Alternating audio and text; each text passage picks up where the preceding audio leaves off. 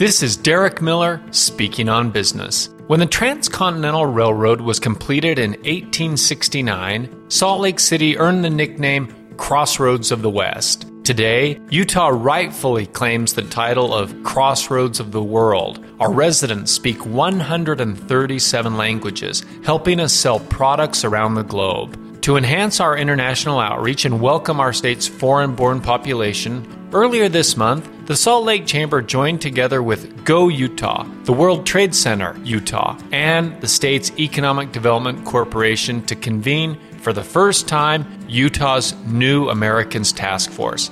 This statewide effort builds upon work started six years ago by Salt Lake County and the Salt Lake Chamber to help the newest members of our nation.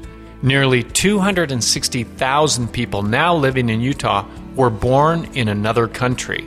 Others have fled persecution and wars in Eastern Europe and Africa to build new lives in Utah. According to the latest data, Utah's newest Americans paid over one billion dollars in federal taxes last year and added nearly six hundred million dollars in state and local taxes. As they thrive, we all thrive, which is the purpose of the New Americans Task Force, to help us grow together. I'm Derek Miller with the Salt Lake Chamber, speaking on business.